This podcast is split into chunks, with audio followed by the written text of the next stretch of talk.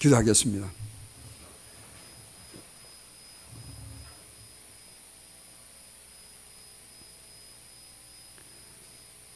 날씨는 추워 얼어도 주님께 향한 우리의 마음은 활활 타오르게 하옵소서.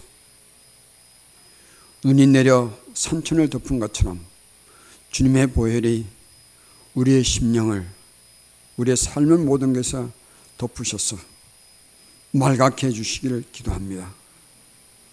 그래서 우리 삶을 온전하게 만들어가는 은혜가 더하기를 기도합니다.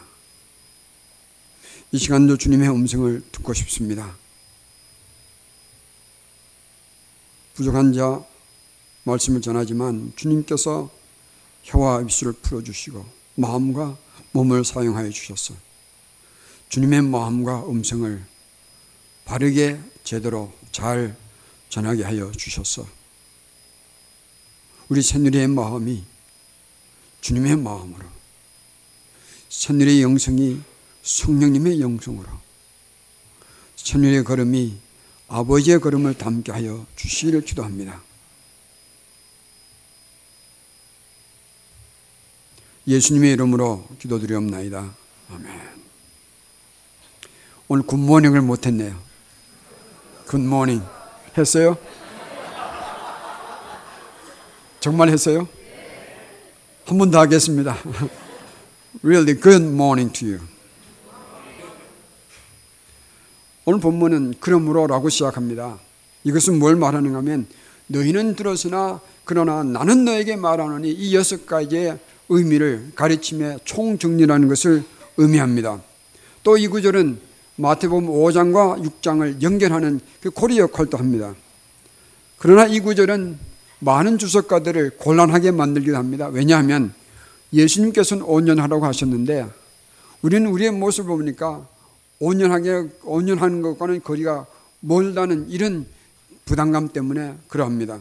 오늘 말씀에서 그러면 본문에서 의미하는 온전함은 무엇인가? 그리고 온전함을 이루는 길이 또 무엇인가? 그리고 세 번째 마음 서유기로 말씀을 정리해 보겠습니다. 첫째는 온전함의 의미를 잠깐 생각해 보겠습니다. 본문은 레위기 19장 2절에 나오는 말씀과 쌍둥이 구절이에요. 19장 2절 이런 말씀이 있습니다. 너는 이스라엘 자손의 온 회중에게 말하여 이르라 너희는 거룩하라 이는 나 여호와 너희 하나님이 거룩함이라 라고 말씀하셨고 또 베드로 전서 1장 16절에도 기록되었으되 내가 거룩하니 너희도 거룩할지어다 하셨느니라 라고 하셨습니다. 그러므로 내가 너희는 거룩하라 이는 하나님께서 거룩함이라 라는 말씀과 오늘 본문에 너희 아버지가 온전하신 것처럼 너희도 온전하라 하는 말씀과 쌍둥이 구절이에요. 거룩함은 하나님의 표현입니다. 거룩함은 흠없음과 구별됨과 뛰어남을 의미한다면 하나님의 온전함은 이런 하나님을 그런 존재이신 것을 표현하는 것이라 하겠습니다. 하나님 외에는 거룩한 존재 없고 하나님 외에는 흠없는 분이 없으며 하나님 외에는 뛰어나신 존재도 없습니다. 그러므로 하나님의 거룩하심은 하나님의 온전하심으로 표현되고 하나님의 온전하심은 하나님의 거룩하심 때문이라고 말할 수 있겠습니다. 여기에 오늘 본문에 나온 온전함을 그 단어로서 한번 이해해 보도록 하겠습니다. 헬라어로 완전하다는 단어는 텔레이에우스라고 합니다. 이 단어는 텔로스라는 어원에서 나오죠. 이 텔로스라는 단어는 목적이라는 뜻을 가지고 있습니다. 그래서 이 어원은 텔리올라지, 목적을 논의라는 말하는 단어의 어원이 되기도 합니다. 그래서 핸드릭스는 주석가는 이 단어를 이렇게 표현합니다. 완전하게 되는 것, 성숙하게 되는 것, 모자람이 없게 되는 것으로 설명하였습니다. 히브리에서 이 온전하다는 단어는 담임으로 됩니다. 그 뜻은 흠없고 순결한 것을 의미합니다. 몇 구절 한번 찾아 생각해 보겠습니다. 창세기 6장 9절에 보면 노아는 당대의 완전한 자라고 했습니다. 또 사무엘서 사무엘하 22장 4절에 보면 24절에 보면 사무엘하 22장 24절에 보면 다윗도 내가 또 그의 앞에 완전하여 스스로 지켜 죄악을 피하였다고 고백합니다. 이때 썼던 단어도 담임 온전하다는 뜻이죠. 또 욥은 욥기 12장 4절에 자신을 보고 하나님께 불러 아뢰어 들으심을 입은 내가 이웃에게 웃음거리가 되었으며 의롭고 온전한 자가 조롱거리가 되었다더 라고 말하면서 자신을 탐임, 자신의 탐임함을, 온전함을 주장하였습니다. 근데 우리는 알잖아요. 이들은 행위로 온전한 자들이 아니었습니다. 다윗도 그렇고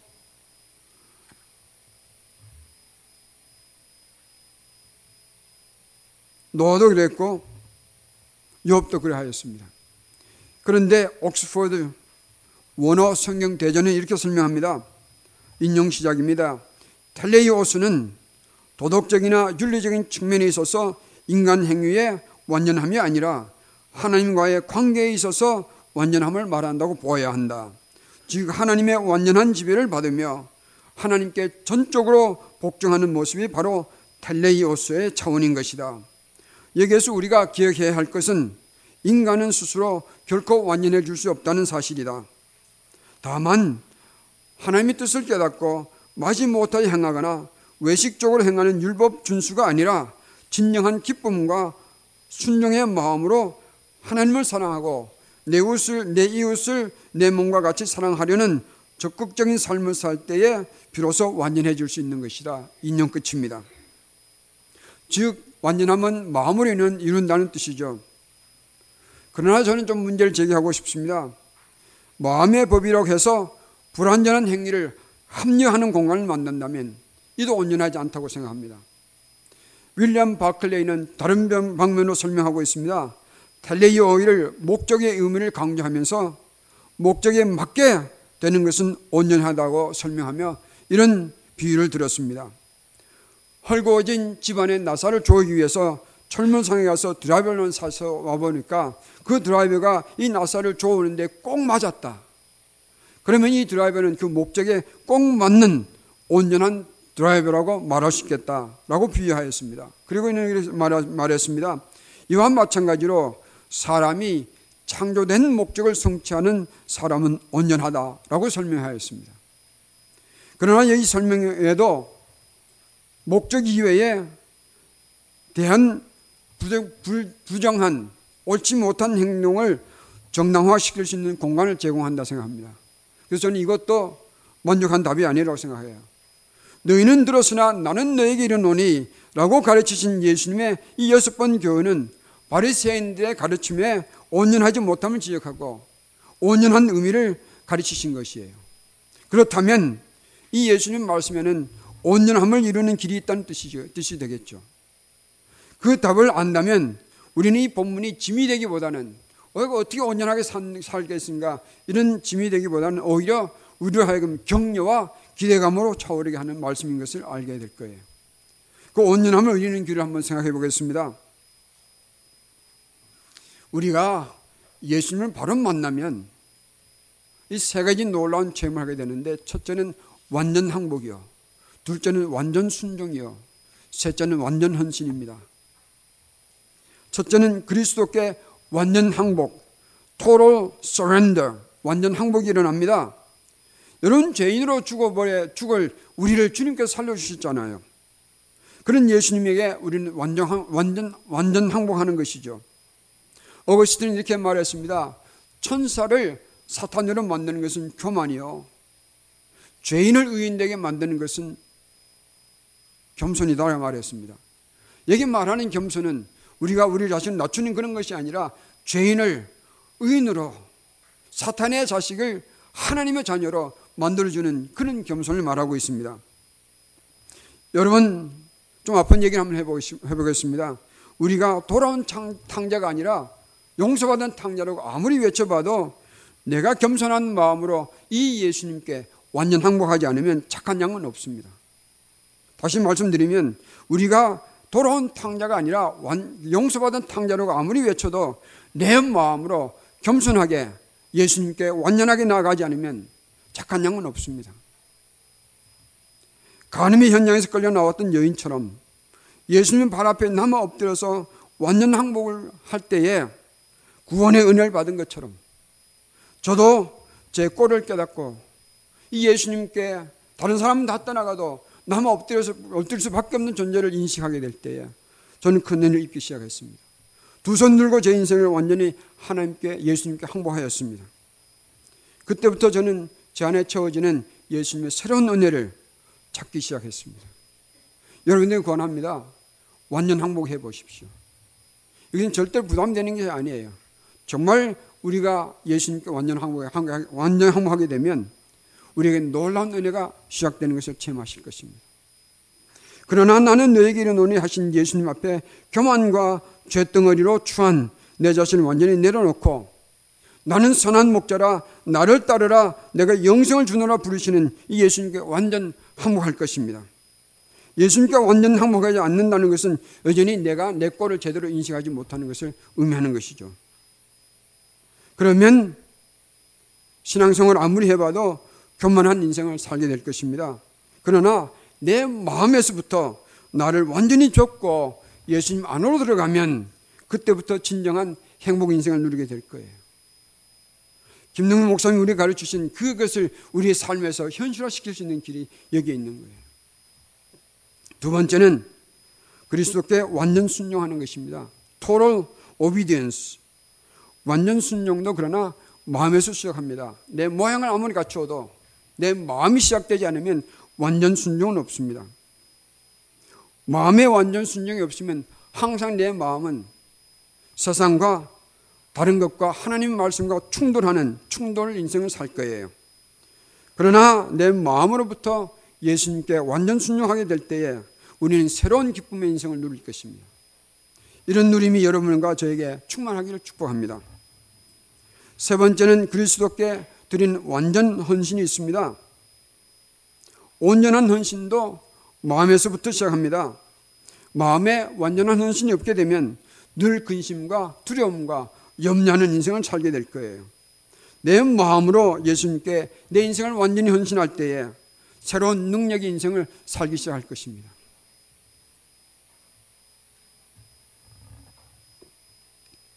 내가 내 인생의 주인으로 살고 보면 늘 괴로워요. 늘 두려워요.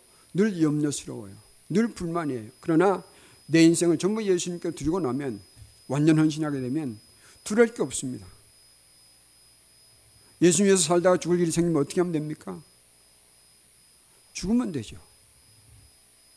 내 인생 살다가 어려운 일이 당하면 주님께서 당하라 하시면 당하면 되는 거예요. 내 인생을 주님께 맡기고 나면 이것처럼 멋진 인생을 사는 능력이 나오는 길이 없습니다. 이 세 가지는 온전한 삶을 사는 기초예요. 지금 마음으로부터 온전한 삶을 시작하는 것입니다. 그러나 그렇다고 해서 우리가 행위를 불완전한 행위를 만드는 공간을 마련할 수는 없습니다. 저는 생각에 마음과 행위가 온전하여져서 하나님께 온전한 삶의 조화를 이루어드리는 것이에요. 그러면 이런 질문을 해볼 수 있겠습니다. 우리가 마음으로 온전한 삶을 사는 길이 있는가? 여러분 어떻게 생각하세요? 표정들이 굉장히 심각한데, 심각하신데.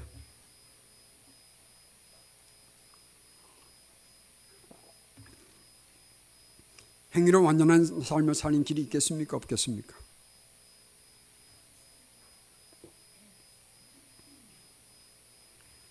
없죠. 우리 인간의 저주로 어떻게 우리가 온전한 행위를 살 수 있겠습니까? 그런데 이 목사 왜 묻는지 아십니까? 길이 있으니까 묻는 거예요. 한번 생각해 보겠습니다. 사무엘서 13장 14절에 보면 하나님께서 마음이 합한 자를 왕으로 삼기로 작정하십니다. 그리고 사무엘서 10장 12절에 다윗에게 기름을 붓게 하십니다. 무슨 얘기인가 하면 다윗이 하나님의 마음에 합한 자라는 것을 의미합니다. 그러나 다윗 그도 여러 번 죄를 지었습니다.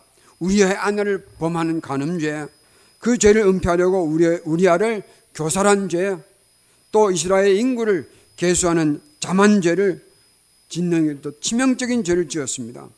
그런 놀라운 사실이 뭔지 아십니까? 다윗은 죄를 지었고 그 죄를 깨달을 때마다 그는 하나님께 돌아와서 회개하였어요. 더 놀란 것은 뭔지 아십니까?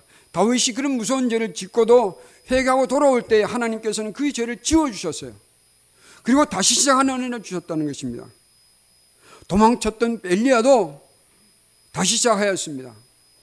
예수님을 부인하고 도망했던 제자들도 예수님을 세 번이나 부인하고 저주했던 베드로도 용서하시고 다시 시작하는 은혜를 주셨습니다. 여러분 아시죠? 하나님은 우리가 실수를 저질렀다가도 전심으로 하나님께 돌아와서 회개하면 다시 시작할 수 있는 은혜를 베풀어 주신다는 것입니다. 마태복음 18장 28절 21절에 보면 베드로가 예수님께 물었습니다. 주여 형제가 내게 죄를 범하면, 범하면 몇 번이나 용서해 주리까 일곱 번까지도 하오리까 당시 유대인들에게는 하루에 같은 사람이 세 번 같은 죄를 범할 때에 세 번까지 용서해 주라. 근데 베드로는 여기 세 번에다가 세 곱을 더했잖아요. 거기다 하나를 더했으니까 어쩌면 베드로는 예수님으로부터 야 베드로 너 마음 굉장히 넓구나 이런 칭찬을 기대했는지 모르겠습니다. 근데 예수님께서는 뜻밖의 대답을 하셨어요. 괄호 열고 이 괄호 안에는 제 주석이니까 성경에 없는 이야기입니다. 야 베드로 이 멍청한 녀석아 그건 말이라고 하느냐 일곱 번뿐 아니라 일곱 번을 일곱 번까지 할지니라 이렇게 말씀하셨어요. 7 곱하기 70은 490번입니다. 그러면 490번까지 용서하라는 것입니까? 아니에요. 한없이 용서하라는 얘기입니다. 무슨 얘기하면 죄인이 회개하게 되면 예수님은 한없이 용서하시고 한없이 다시 시작하게 한다는 말씀이에요. 예수님은 먼저 우리를 그렇게 용서해 주시고 다시 시작하는 은혜를 한없이 베풀어 주세요. 그리고 놀라운 것은 다시 시작할 때마다 주님께서는 우리의 과거를 깨끗하게 지워주시고 서럽게 해주시는 거예요. 이것이 다시 온전하게 시작하는 은혜의 비결이에요. 요한 1서 1장 9절 보면 만일 우리가 우리 죄를 자백하면 그는 미쁘시고 의로워서 우리 죄를 사하시며 우리를 모든 불에서 깨끗하게 하실 것이라고 말씀하셨어요. 무슨 얘기냐면 우리가 예수님께 나아가서 우리의 잘못과 우리의 죄를 고백하면 우리를 모든 물에서 깨끗하게 해주신다는 말씀하셨습니다. 우리가 우리의 삶을 온전하게 할 수 있는 이유가 이 두 가지예요. 첫째는 예수님께서 진정으로 회개할 때에 진정에 회개하는 자를 그 지나간 모든 죄를 완전하게 지워주시는 은혜입니다. 완전하게 지워주세요. 두 번째는 다시 시작하는 은혜를 항상 베풀어 주세요. 예외 없습니다. 이 두 가지 은혜로 우리는 완전하게 삶을 살 수 있을 거예요. 이영윤 목사도 이 은혜 없으면 여러분 앞에 설교할 자격이 없는 사람입니다. 이 주님의 은혜를 생각할 때마다 저는 감사를 드려요.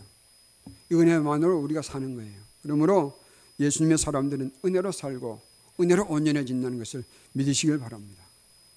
세 번째 우리가 할 일은 마음 세우기입니다.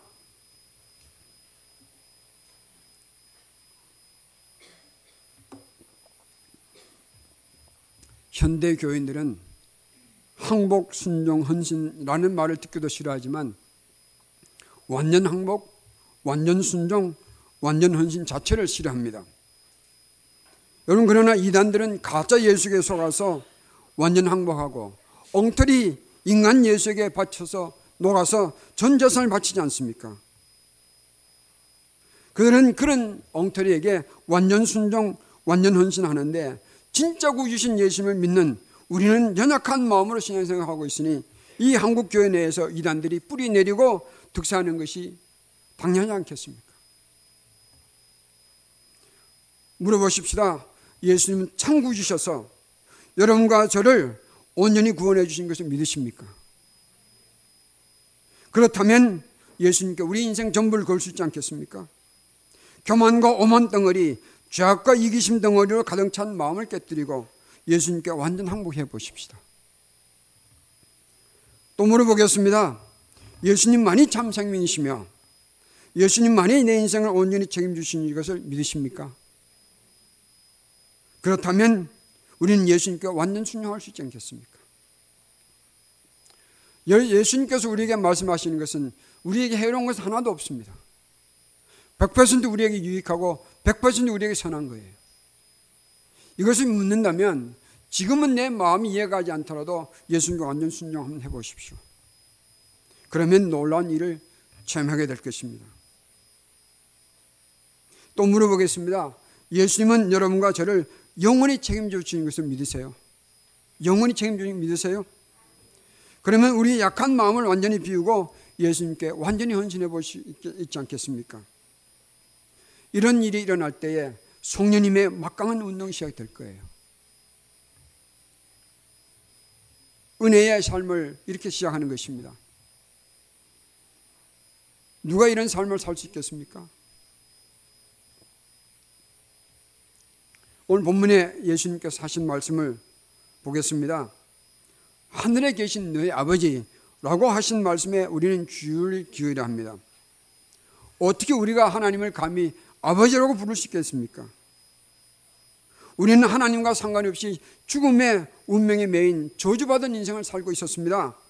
그러나 하나님의 품속에 계시는 하나님의 아들 독생자 예수께서 이 땅에 오셔서 우리의 몸을 입고 오셔서 우리의 죄를 지시고 우리의 죽음을 대신해 주셨어요. 그리고 우리를 온전한 하나님의 자녀가 되게 해 주셨습니다. 요한복음 1장 12절입니다. 영접하는 자, 곧 그 이름 예수님의 이름을 믿는 모든 자녀들에게는 하나님의 자녀가 되는 권세를 주셨다고 약속하셨습니다. 그러면 우리는 이 은혜로 은혜로 하나님의 자녀로 입양된 은혜를 입고 하나님을 아버지로 부르게 되었습니다. 하나님을 아버지라고 부르는 자들의 삶은 하나님의 온전하심이 표현, 표현되어야 할 것입니다. 그 길은 온전한 마음으로 예수님께 완전 항복, 완전 순종, 완전 헌신하는 것으로 이루어질 것입니다.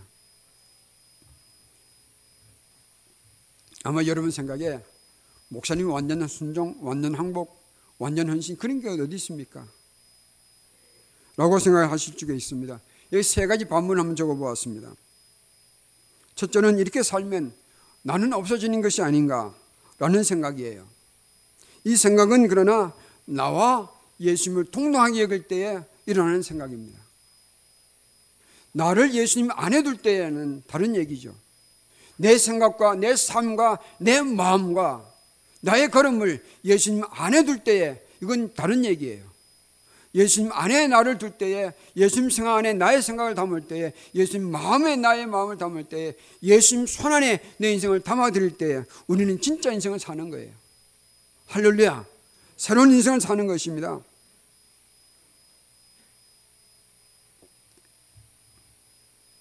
하나님의 뜻과 나의 뜻을 동등하게 여기면 사람은 교만해지는 것입니다. 그러나 반면 내 뜻을 하나님 뜻 안에 둘 때에 진정한 기쁨 인생을 누리게 될 것입니다. 내 뜻을 앞세우고 살다가 후회하는 것보다 내 뜻을 예수님 뜻 안에 완전히 접어두고 항복시키고 후회 없이 사는 것이 더 좋지 않겠습니까? 두 번째는 이런 질문 생각을 해볼 수 있겠습니다. 온전하게 살자고 해도 결국 실패할 때니 실패할 것이니 나는 시작하지 않겠습니다. 라는 생각을 저도 많이 해보았습니다. 그러나 이것은 사탄이 심어주는 교모한 패배의식이에요. 행위 온전하에서 온전한 삶을 살 수 있는 사람은 아무도 없습니다. 그럼에도 불구하고 우리가 온전한 삶을 살 수 있는 것이 무엇인가? 온전한 삶을 살다가 그 삶을 실패하면 어떻게 하면 됩니까? 예수님께로 나오면 되는 거예요. 우리의 실패를 지워주시고 우리의 과오를 지워주세요. 그리고 예수님께서는 어떤 은혜를 베푸신다고 했습니까? 다시 시작하는 은혜를 베풀어 주시는 거예요. 이 은혜만으로 우리는 온전한 삶을 살 수 있을 거예요. 할렐루야.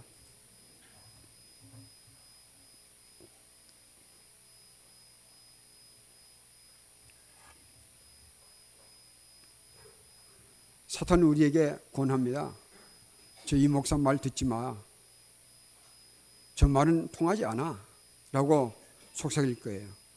너 꼬라지를 봐. 너는 너 가지고 너의 꼴을 보고 절대 온전하게 살지 못해. 그럴 때 성령님은 말씀하십니다. 내가 너를 새롭게 해주리라. 내가 너를 온전케 해주리라. 우리 다시 시작하자. 그 안에 들어가면 주님께서 내 아들아, 나도 알고 있다. 너와 나와 이제 다시 시작하자. 그 은혜를 한없이 베풀어 주시는 거예요. 내 딸아, 너의 실수 내가 알고 있잖아. 이제 다시 시작하자. 내가 너를 도와주리라. 이런 은혜가 있을 것을 확신합니다. 세 번째는 생각해 볼 수 있겠습니다. 그러면 언제든지 다시 시작할 수 있다면 적당하게 지금은 내 마음대로 한번 살다가 나중에 돌아오면 되지 않겠는가? 그러지 않겠어요, 그죠? 그런 질문을 가끔 받아봤거든요. 그런 생각이 드는 것과 그런 생각을 내 마음에서 자르게 하는 것과는 다른 얘기예요. 이런 생각을 자르게 한다는 것은 마음의 시작이 잘못됐다 생각합니다. 완전한 예수님께 완전한 항복, 완전한 순종, 완전한 헌신 되어 있지 않으면 이런 생각이 내 마음에 들 수 있을 거예요. 그러나 만약에 우리가 그런 삶을 한번 살아본다면 이런 생각을 우리 마음에 자라게는 하지 않을 거예요.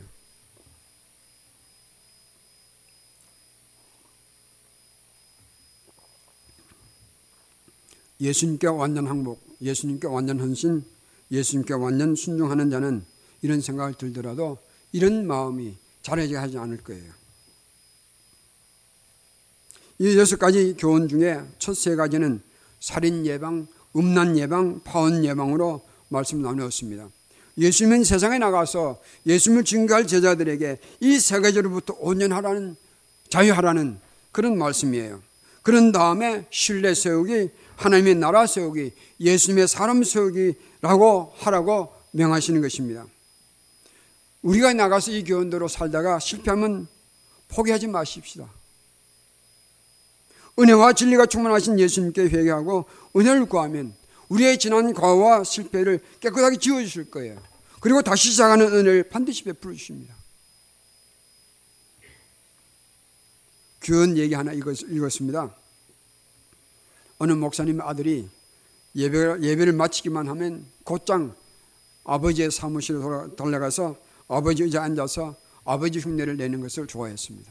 사람들에게 묻습니다. 너는 누구냐? 이렇게 물을 때 아이는 이렇게 대답합니다. 나는 내 아빠야. 나는 내 아빠야 라고 대답합니다. 이것은 아빠처럼 되기를 기뻐하는 한 아들의 이야기예요. 우리가 예수님의 은혜로 진정한 하나님의 자녀가 되었다면 진심으로 하나님 아버지께 완전 항복할 것입니다. 전심으로 예수님께 완전 헌신할 것입니다. 그리고 온전히 성령님께 순종하기를 기뻐하는 마음을 가질 것이에요. 그런 순전한 마음을 가진 자를 성령님께서는 삶의 현장에서 함께 하실 것을 확신합니다. 반드시 도와주실 거예요. 온전한 삶을 살 수 있는 비결은 실패하더라도 예수님께 나오면 주님께서 회개하는 자들을 새롭게 해주세요. 그리고 다시 시작하는 은혜를 있게 하시는 것입니다. 이것만 안 되면 우리는 온전한 삶을 지금으로 시작할 수 있지 않겠습니까? 절대로 이 사탄의 교묘한 이 논리에 속지 마십시다. 우린 시작할 수 있어요. 오늘부터 시작할 수 있을 거예요. 실패하는 것을 두려워하지 마십시오. 시도하는 것을 실패하지는 마십시다. 그러나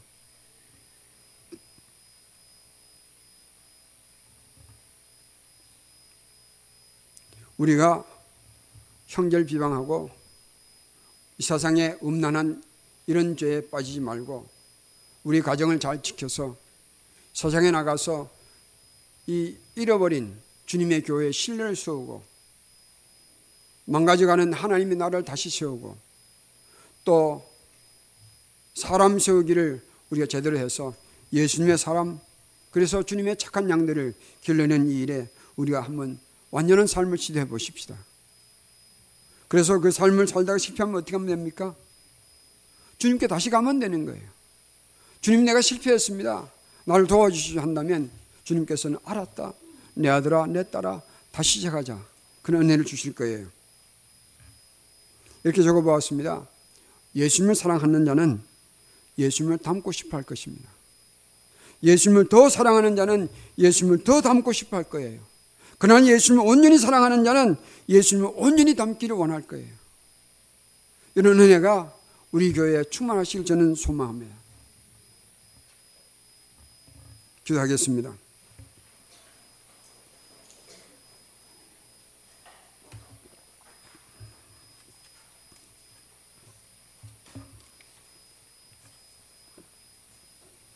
주님, 우리는 참으로 미련합니다. 우리에게 무엇이 있어서 우리의 마음을 내려놓지 못하고 무엇이 귀하여서 붙잡 예수님보다 더 귀한 게 있어서 붙잡고 있습니까? 산상에서 제자들 향하여 외치셨던 이 말씀이 우리의 심령을 깨우는 말씀 되게 하옵소서. 우리의 교만과 우리의 오만과 우리의 죄악과 이기심과 인간 본의의 마음들 깨뜨리고 참으로 용서받은 탕자의 심령을 우리에게 회복시켜 주시옵소서. 외치기만 하는 자가 되지 않게 하시고 그 외침이 우리의 삶에 젖어들게 하셔서 믿음의 선배가 선배를 통하여 이 교회를 시작하게 하시며 착한 양 착한 목자를 외치셨는데 이런 우리의 삶을 통하여 우리의 외침이 이루어지는 것이 보여지게 하옵소서.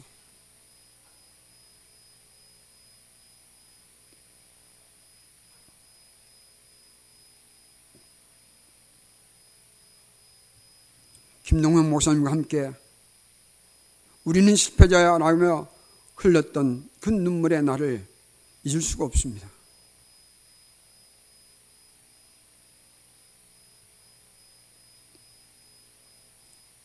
내 아버지께서 온전하신과 같이 너희도 온전하라 하신 주님의 음성을 지울 수가 없습니다.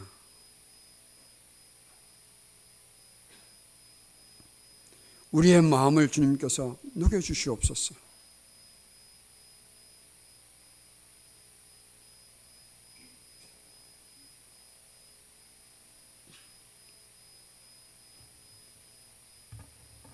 엉터리 된 이 교회 대표 목사의 마음부터 주님 녹여주시오기를 기도합니다. 자격 없는 자, 능력 없는 자를 세우셨으니 주님의 은혜로만 나갈 수밖에 없습니다. 우리 온 새누리 교회가 주님 앞에 이런 마음을 품게 하여 주시고 예수님께로 귀환하는 세 붕의 물결을 일으켜 주시옵소서.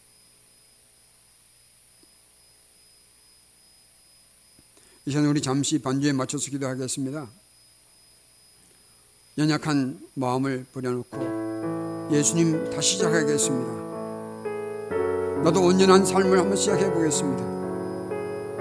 나의 죄악된 지난 과거를 지워주시고 나의 오만과 교만을 내려놓게 하시고 나의 불순한 행위를 주님께 지어주시고 오늘부터 이 시간부터 새롭게 시작하게 하옵소서. 우리 주님께 감시 기도하게 하는 시간을 가지겠습니다.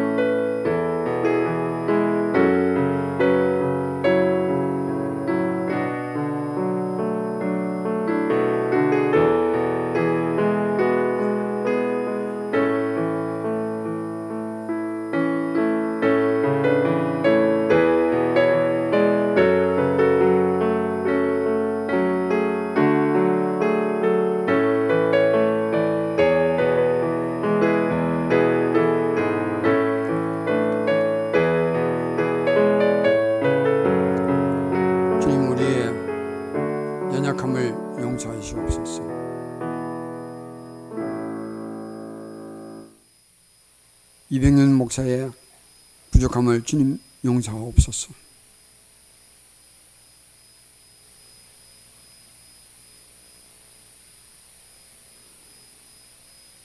새로운 연기로 다시 시작하게 하옵소서. 낙심된 마음이 우리에게 스며들 때에 불편한 마음이 우리를 묶어둘 때에 우리의 죄악됨이 우리의 걸음을 붙들 때에 우리의 지나간 과거들이 우리의 생각을 무겁게 할 때에 우리는 갈 길이 하나 있다는 것을 기억하게 하옵소서. 오직 예수님께로 돌아가는 길밖에 없습니다.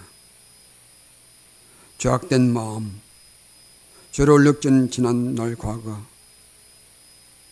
부족한 마음, 이 모든 것들 내려놓고 우리 주님 앞에 두 손 들고 나가게 하옵소서. 그럴 때 주시는 주님의 평안과 주님의 기쁨과 능력을 우리 삶에 맛보게 하옵시기를 원합니다. 다시 시작하게 하는 은혜를 우리에게 주셨으니 이 은혜를 붙잡고 우리는 온전한 삶을 또 시도하고 또 시도하게 하여 주시옵소서. 그래서 새누리는 온전한 삶을 만들어가는 소리들이 모습들이 빛들이 들리고 만져지고 보이게 하여 주시기를 기도합니다.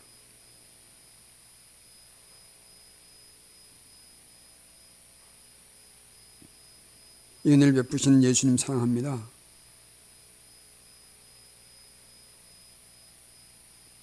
예수님 사랑합니다. 우리가 이렇게 하기 전에 먼저 우리 위하여 완전 헌신하시고 완전 복종하시며 완전 항복하시고 완전 헌신, 헌신을 십자가에서 보여주셨습니다.